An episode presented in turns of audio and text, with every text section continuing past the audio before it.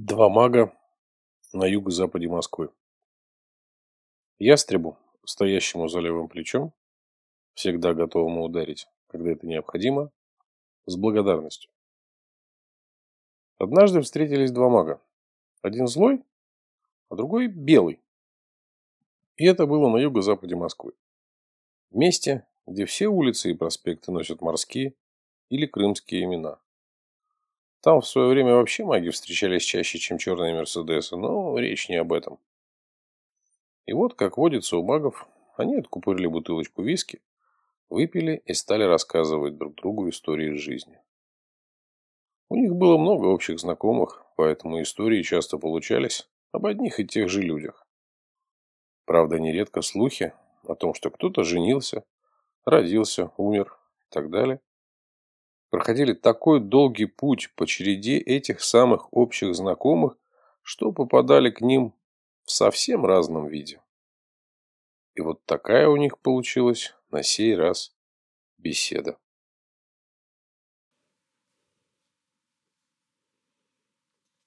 Про Петрова. Николай Сергеевич Петров был хорошим человеком. Петров? Да, хороший человек. Так все говорили. И на работе, и среди старых институтских друзей-одногруппников. И даже жена так говорила. Пока не ушла от Петрова к Заливину. Впрочем, уйдя к Заливину, она все равно говорила, что Петров хороший человек. В том, что Петров стал хорошим, была большая заслуга и его семьи, и педработников детского сада, в который он ходил маленьким, и учителей его школы. Они всегда говорили, Петров, надо быть хорошим.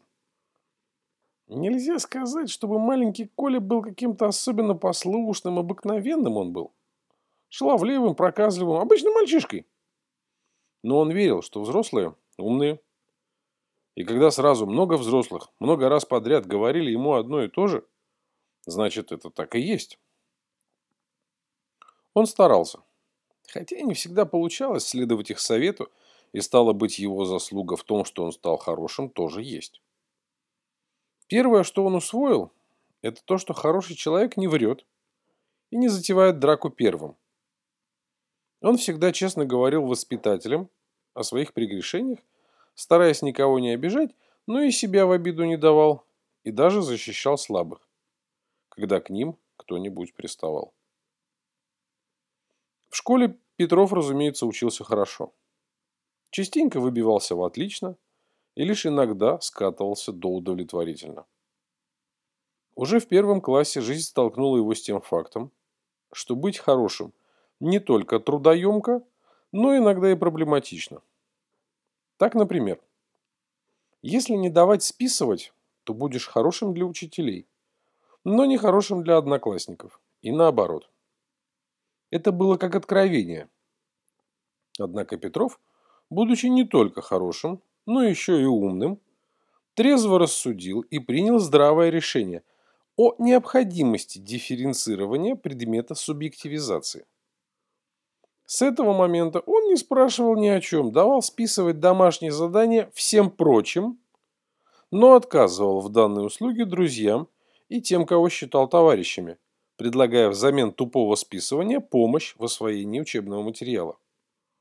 Друзья сначала злились, но потом поняли, что он, Петров, хороший, и что он по-настоящему заботится о них.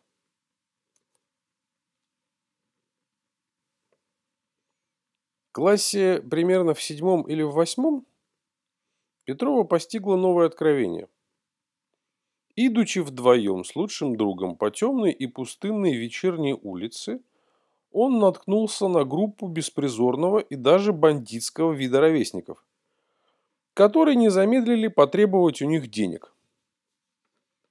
Само по себе это было, разумеется, потрясением. Хотя, как всякий настоящий человек, Петров никогда не отрывался от реальной жизни. Потрясением было то, что лучший друг немедленно сбежал, оставив Петрова на растерзание хулиганам. Домой Петров добрался весь в крови, синяках, охваченный нервной лихорадкой и праведным гневом на предателя – и потерявший, казалось бы, весь смысл жизни. Однако дома родители быстро объяснили ему, что только плохой человек судит поступки других, не задумавшись об их истинных причинах и не принимая во внимание тот факт, что все мы не безгрешны. Мир был возвращен смущенной душе Петрова. Отлежавшись пару дней дома, он вернулся в школу и на первой же перемене сказал лучшему другу, что не держит на него зла. После этого репутация по-настоящему хорошего человека закрепилась за Петровым окончательно. Также достойно он повел себя и тогда, когда Лизочка, его жена, заявила, что ей с ним скучно, и что она уходит к Заливину.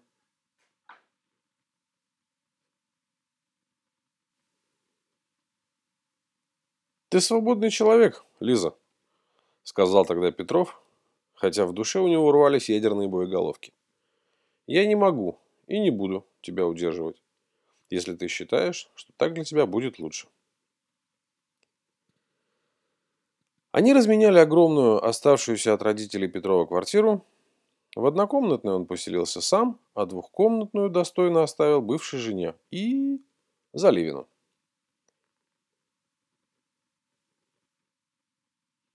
В НИИ где служили и Заливин, и Лизочка, и сам Петров, все сказали, что он хороший человек, достойный человек. А Лиза... М здесь маги перешли на ненормативную лексику, передавая мнение общественности. В этом самом НИИ Петров был, разумеется, на хорошем счету. Начальник отдела постоянно хвалил его. Правда, продвигал по службе почему-то Заливина, и да, да продвигался, говорили хорошие люди. Начальник остался начальником, а Заливин, перепрыгнув через три ступени, стал замом директора по науке. Но на этом месте маги прервались, чтобы сделать себе пиццу по-макски. Это такая очень большая, очень острая пицца. Половина с черным копченым кабаньим мясом, а другая с белым козьим сыром. И сверху все с очень красными помидорами. А когда пицца была готова, они вернулись за стол и по новой разлили виски. Тот маг, который был злой, сказал. Ну теперь-то уже точно никто не скажет, что Петров хороший. А Белый вздохнул. Да многие говорят, он испортился. Перестал наукой заниматься. Полез в какой-то бизнес. Товарищам не помогает. Часто бывает, что жизнь бьет именно хороших людей. Кто-то выдерживает, а кто-то нет. Не каждый может вынести такую ношу. Быть хорошим. Тут злой расхохотался. Да что ты говоришь, не каждый может вынести такую ношу. Да хочешь, я тебе расскажу, что было с Петровым на самом деле? И он рассказал. После того, как от Петрова ушла Лизочка, некоторое время тот жил тихо и скучно. МНСовской зарплаты, то есть МНС, младший научный сотрудник. Хоть и маленький, ему в основном хватало. Он даже умудрялся не отказывать коллегам, когда те просили денег в долг до зарплаты. Потом с деньгами стало хуже. Науку в стране совсем забыли. Многие стали уходить из нее, но Петров держался, думая, что он хороший, и бросать родное учреждение в годину бедствий – это плохо. А потом случилась беда. То ли забыл Петров, уходя на работу, выключить плиту, то ли еще что-то там одним словом. Ну, короче, сгорела его однокомнатная квартира. Вернулся Петров из своего НИИ домой, а там только пожарище и разъяренные требующие денег соседи. Снизу, которых пожарники заодно водой пролили. И сверху, у которых все окна и балкон закоптились. Бросился Петров по знакомым денег на ремонт занимать. Что-то собрал. Да немного. Друзей из новых русских у него не было. Всего он, что смог занять, только и хватило, чтобы с соседями рассчитаться. И вот как с соседями расплатился, сел Петров посреди своего пепелища и стал думать. Уже ведь говорилось, что он был не только хороший, но еще и умный. Другой на его месте подумал бы, Вот я был хорошим. А мне за что? Жена бросила. Начальник по работе не продвигает. Да еще и квартира, сволочь такая, сгорела. Но Петров был честный. И только это его и спасло. Добавил здесь злой маг. Петров и хорошим был по-честному. То есть не заради корысти, а потому что считал, что так правильно. И Петров подумал по-другому. Вот так. В детстве мне говорили, что надо быть хорошим человеком. Теперь мне говорят, что я и есть хороший человек. Но разве это хорошо? Дружную семью не смог создать. На работе делаю меньше, чем мог бы. Даже квартиру не сохранил. И тут же в голове у него появился маленький такой, очень маленький нехороший некто. И сразу его стал утешать. Мол, семьей это Лиза виновата, она ведь сама от тебя ушла. А ты для нее все делал. И с работы это начальник не понимает. Что назначен тебя заведующим лабораторией, ты столько всего сделаешь. Но Петров его прогнал. Он-то совсем про другое думал. Дело не в том, что виноват. Дело в том, что получается логическая несостыковка. Я хороший, но вокруг меня нехорошо. Чем же я тогда хорош и зачем? И тут-то блеснуло у него в мыслях, и он понял. «Ё, да меня же обманули!» – воскликнул Петров. «Мне сказали, что надо быть хорошим. А надо-то делать так, чтобы было хорошо. А люди что скажут? Попытался вставить маленький и очень хороший некто. Но Петров так от него отмахнулся, что некто испугался и скрючился. «Меня обманули в самом начале», — говорил Петров. «Обманули, подменив одну правильную грамматическую форму другой, очень похожей. А потом я сам держался за неправильную форму. Потому что быть хорошим – это понятно и определенно. А делать хорошо – значит думать о результате, что гораздо сложнее. Он вдруг вспомнил про Заливина, про то, как уступил ему дорогу вверх по карьерной лестнице. Если бы тогда прошел мой проект, а не проект Заливина, то у меня бы точно была лаборатория. И я точно бы смог сделать то, о чем говорил. Мы действительно смогли бы довести тот препарат, возможно, даже бы он спас тысячи людей. Я бы мог спасти тысячи жизней и мог бы отодвинуть Заливина. Я мог бы их спасти, но не спас. «Значит, ты их убил?» – сказал некто маленький и очень злой у него в голове. «Ты их убил, чтобы быть хорошим». Маленький и очень хороший некто взвизгнул и убежал от Петрова, потому что понял, что здесь больше ничем не накормят.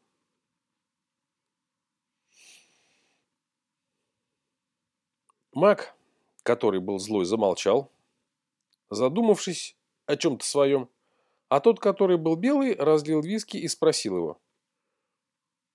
«Ты так подробно рассказываешь, как будто сам там был, или и правда был?» Злой ухмехнулся. Ну да. В то время я много общался с Петровым. И помогал ему разобраться с его хорошестью. Разве что совсем чуть-чуть. Он сам сильный. Зачем ему особая помощь? А квартира? Пожар, с которого у него все началось, не твоих ли рук дело? Злой рассмеялся. Не-не-не-не-не. Я, может, и устроил ему такую встряску, да только нужды в этом бы не было. Мир сам встряхивает заблудившихся сильных. Белый покивал, потом спросил. И что было с Петровым дальше? Я его уже несколько лет не видел. Что было? Он вымыл свою сгоревшую квартиру, оклеил стены газетами вместо обоев. На обои-то денег не было. И пошел на работу. А через год превратил свою НИИ в какое-то совместное предприятие и стал его директором.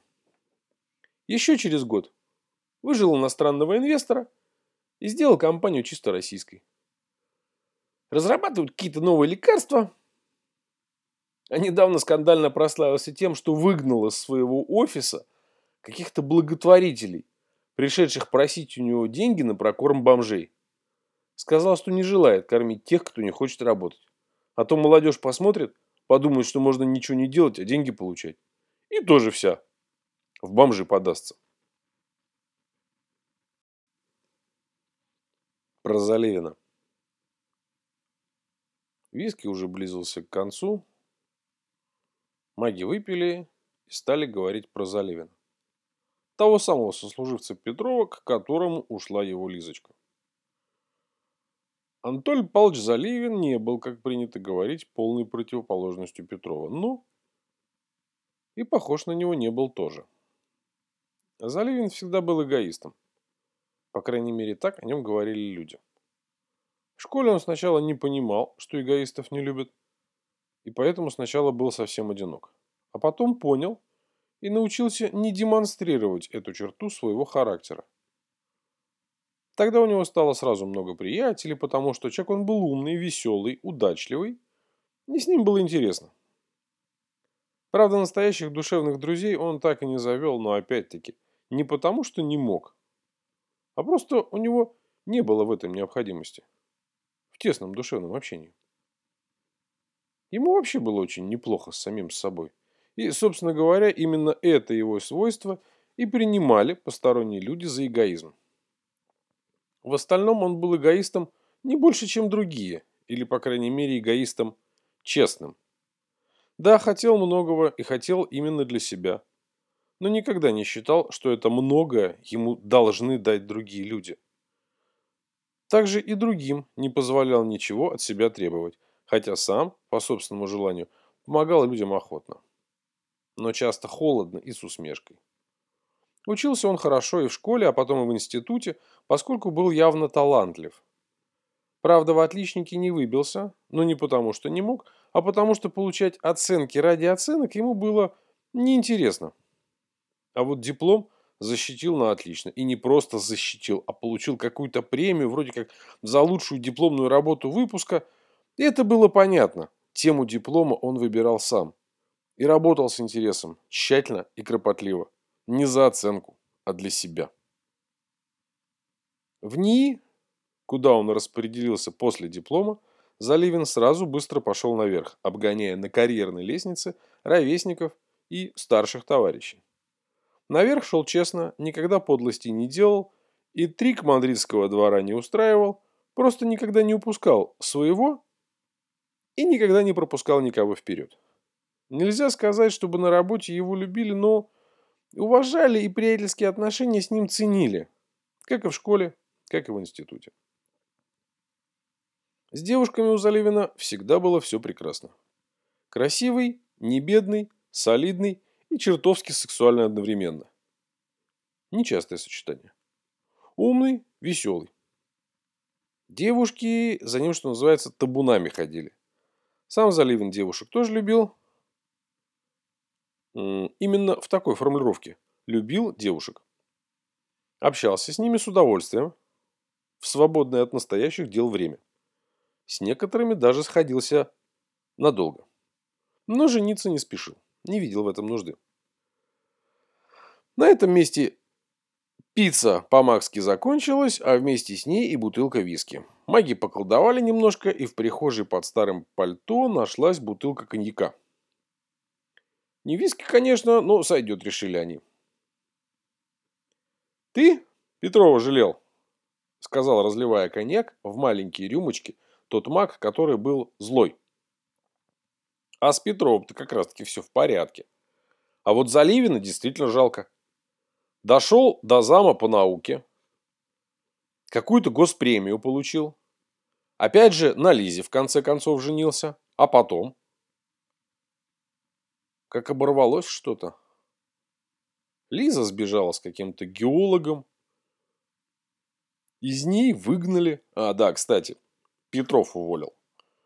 Работает сейчас учителем в школе. «Да что ты знаешь?» – воскликнул Белый.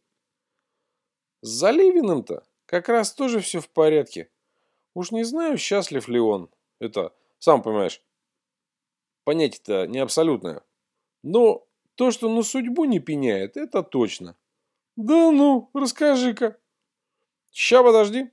Надо бы лимончик материализовать к коньячку-то. Да ладно, как ты его материализуешь? Это ж не алкоголь. Не в магазин же идти. Расскажи лучше, что там с Заливиным-то было? Рассказываю. С Заливиным все было хорошо. Молодой доктор наук, предельно молодой замдиректора по науке, лауреат какой-то там премии, постоянно окруженный соратниками, приятелями и поклонницами, он чувствовал себя на пике величия. Собственно говоря, так оно и было. До некоторого времени. Когда некоторое время наступило, Заливин начал ловить себя на том, что иногда беспричинно ощущает некую странную эмоцию, которая раньше никогда не проявлялась и которую он никак не мог идентифицировать. Эмоция проявлялась, как правило, по вечерам и обычно принимала форму неопределенной тоски. Заливин мог точно сказать, что это тоска. Почему-то. Но почему именно, он не знал. Появление эмоций его испугало. Не очень. Просто как человека пугает все необъяснимое. Гораздо больше он испугался, когда понял, что иногда ему хочется с кем-то или даже с кем-нибудь даже не о том, чтобы душевно поговорить, но почувствовать чье-то искреннее участие и проявить такое самому. Это уж было совсем странно. Потом Заливин встретил Лизу, и они друг другу понравились. Заливин узнал, что она жена Петрова, и это его несколько смутило. Соблазнить чужих жен было не в его правилах. Но Лизочка сама быстро ускакала от младшего научного сотрудника Петрова к заместителю директора ПНИ, что Заливин не успел не только испытать угрызений совести, каковых не держал за ненадобностью, но даже просто поразмыслить о том, что в такой ситуации делать. С появлением в его жизни Лизочки непонятная эмоция стала проявляться чаще. В основном в те вечера, которые он проводил дома один – Заливин поймал себя на том, что хочет от их отношений не только, чтобы они были красивыми. Он никогда ничего не делал некрасиво. Но и тепла. Сначала он подумал, что влюбился и немного успокоился. Это с ним уже случалось. Он знал, что это не смертельно, проходит, как правило, через месяц-другой, но через месяц это не прошло. Не прошло и через полгода – и тогда Заливин понял, что он любит. И как только это слово было им произнесено, ему сразу стало легче. Это чувство, любовь, было так неожиданно для него и так ново, что он смеялся от радости. Ему казалось, что он начинает видеть некую новую сторону жизни, более того, мира. Но это был только первый шаг к настоящему пониманию этой новой стороны мира.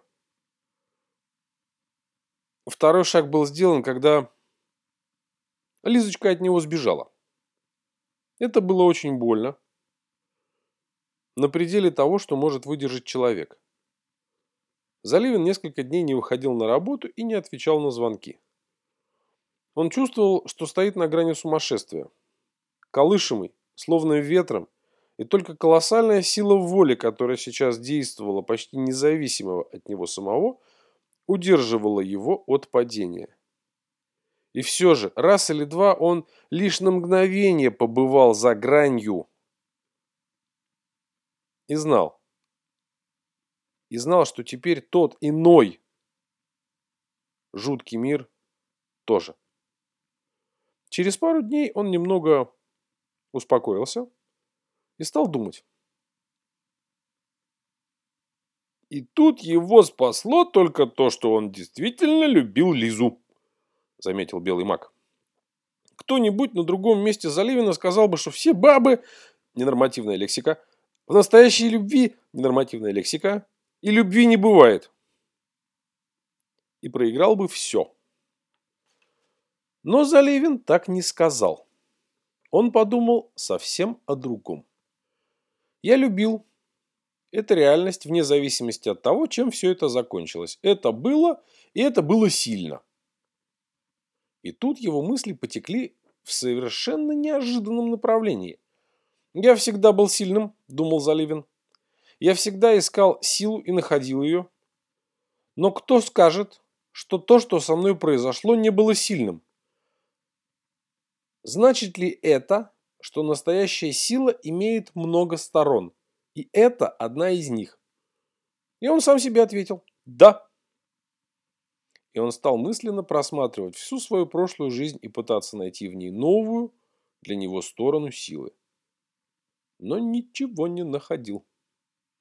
Лишь в детстве он вспомнил ее проблески, когда сам же заглушил, боясь, что это помешает ему быть и спокойным, и сильным. Это было обидно, но уже не страшно, ибо теперь он уже знал эту сторону силы, а жизнь еще не закончилась. «Это хорошая история», — сказал злой маг, разливая коньяк по рюмкам. «А что дальше?» «И, кстати, не ты ли устроил Заливину все эти приключения, любовь, ну там и так далее?» А то ты так подробно рассказываешь, что можно подумать, будто ты все это время был с ним рядом. Белый маг рассмеялся. О, нет, дружище, ты преувеличиваешь мои возможности. Любая знахарка может заставить человека влюбиться, но заставить полюбить невозможно. Я действительно часто тогда общался с Заливиным, но если и помог ему, то только понять, что именно с ним происходит. Они выпили и снова пожалели о том, что не материализовали лимончик. А дальше, продолжит Белый, все было просто. Заливин привык работать, как говорится. Любить? Он узнал новую сторону силы и стал работать в ней. В предыдущей, ну, той стороне силы. Он и так уже был почти совершенен. Ну, то есть, это я так говорю, для него-то все было гораздо проще. Очень хотелось тепла, любви и искренности. С другой женщиной он не сошелся. Видимо, до сих пор любит Лизу. Потом то ли вспомнил что-то доброе из детства, то ли еще что. Так или иначе, он уволился из нее. Пошел работать в школу, учителем химии. Говорят, стал отличным педагогом, очень сильным и сердечным одновременно. Так не часто бывает. Дети его любят. А про то, что его Петров из НИИ из мести уволил, о нет, так это сплетня. Петров бы никогда не позволил себе уволить отличного сотрудника только потому, что у него к нему какие-то там счеты. А Заливин никогда бы не позволил, чтобы его кто бы то ни было увольнял. Про майора. В качестве эпилога. Открытие нового всегда связано с болью, сказал Белый. Кто-то зажимает в себе самом силу, кто-то не видит той или иной ее стороны. Но приходит время, и мир посредством разных людей и в разных ситуациях наносит удар. И непонимание слетает с нас, как шелуха с истинного семени. Маги разлили остатки коньяка и выпили. А в это время на Лубянке, глубоко под землей, сидел майор госбезопасности и по долгу службы прослушивал. Как маги на своем юго-западе виски с коньячком попивают. Известно, что все маги на всякий случай учитываются в ФСБ, а все их разговоры и телефонные, и просто квартирные прослушиваются. Тоже на всякий случай, наверное. Микрофон был вделан в пепельницу, чтобы слышать разговоры. Известно ведь, что маги, когда говорят о важном, всегда курят. А передавались разговоры по телефонной линии, на манер того, как э, в интернет по модему ходят. Майору сначала было просто скучно. Потом обидно, что они там, понимаешь, коньячок пьют, а он тут, значит, слушай, а потом майор наслушался страшных историй, что маги рассказывали, и расчувствовался. Тот здоровья не знает, кто болен не бывал. Пословицей ответил белому магу злой. Мир слишком любит тех, кого родил к жизни. Он не может допустить, чтобы сильные пропадали по собственной глупости. Он подсказывает сначала мягко, потом жестче и под конец наносит удар. И тогда ты или идешь вперед, или перестаешь быть. Перестаешь быть для мира. Как жестко, подумал майор. Он ведь не был тупым солдафоном, тупых солдафонах не ставят следить за магами. Как жестко и как все перемешано. От злой стороны пришла беда к человеку и сделала ему благо. От белой стороны пришла к человеку любовь и принесла ему боль. А человек стал добрее и счастливее. Где же здесь грань между хорошим и плохим? Или и нету ее, этой грани вовсе, а есть что-то совсем иное? Жизнь, например. Жизнь, которая сама учит нас, как по-настоящему жить, а не просто существовать. «Да», — сказали маги, — «и поэтому я белый». «Никогда не назову себя добрым», — добавил белый. «И поэтому я злой. Никогда не скажу о себе темный», — добавил злой. А может, это и не они вовсе добавили а те, кто поддерживает магов крыльями своей силы. Вот так-так, подумал майор. Что же это? Ни один, ни один человек не может правильно выбирать дорогу без пинков от мира? Э, батенька, сказали маги. Может, конечно. Только это уже не человек будет, а маг. Потом маги наколдовали себе еще выпивки. Правда, получилась только 200-граммовая бутылочка инкерманского красного крымского, которую нашли почему-то в кухне в хлебнице и вернулись к столу. Новую пиццу наколдовать не получилось.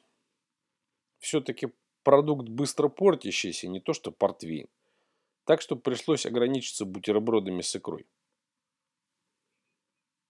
Тот маг, который был белый, сделал себе бутерброды с белой щучьей икрой, а тот, который злой, с черной осетровой.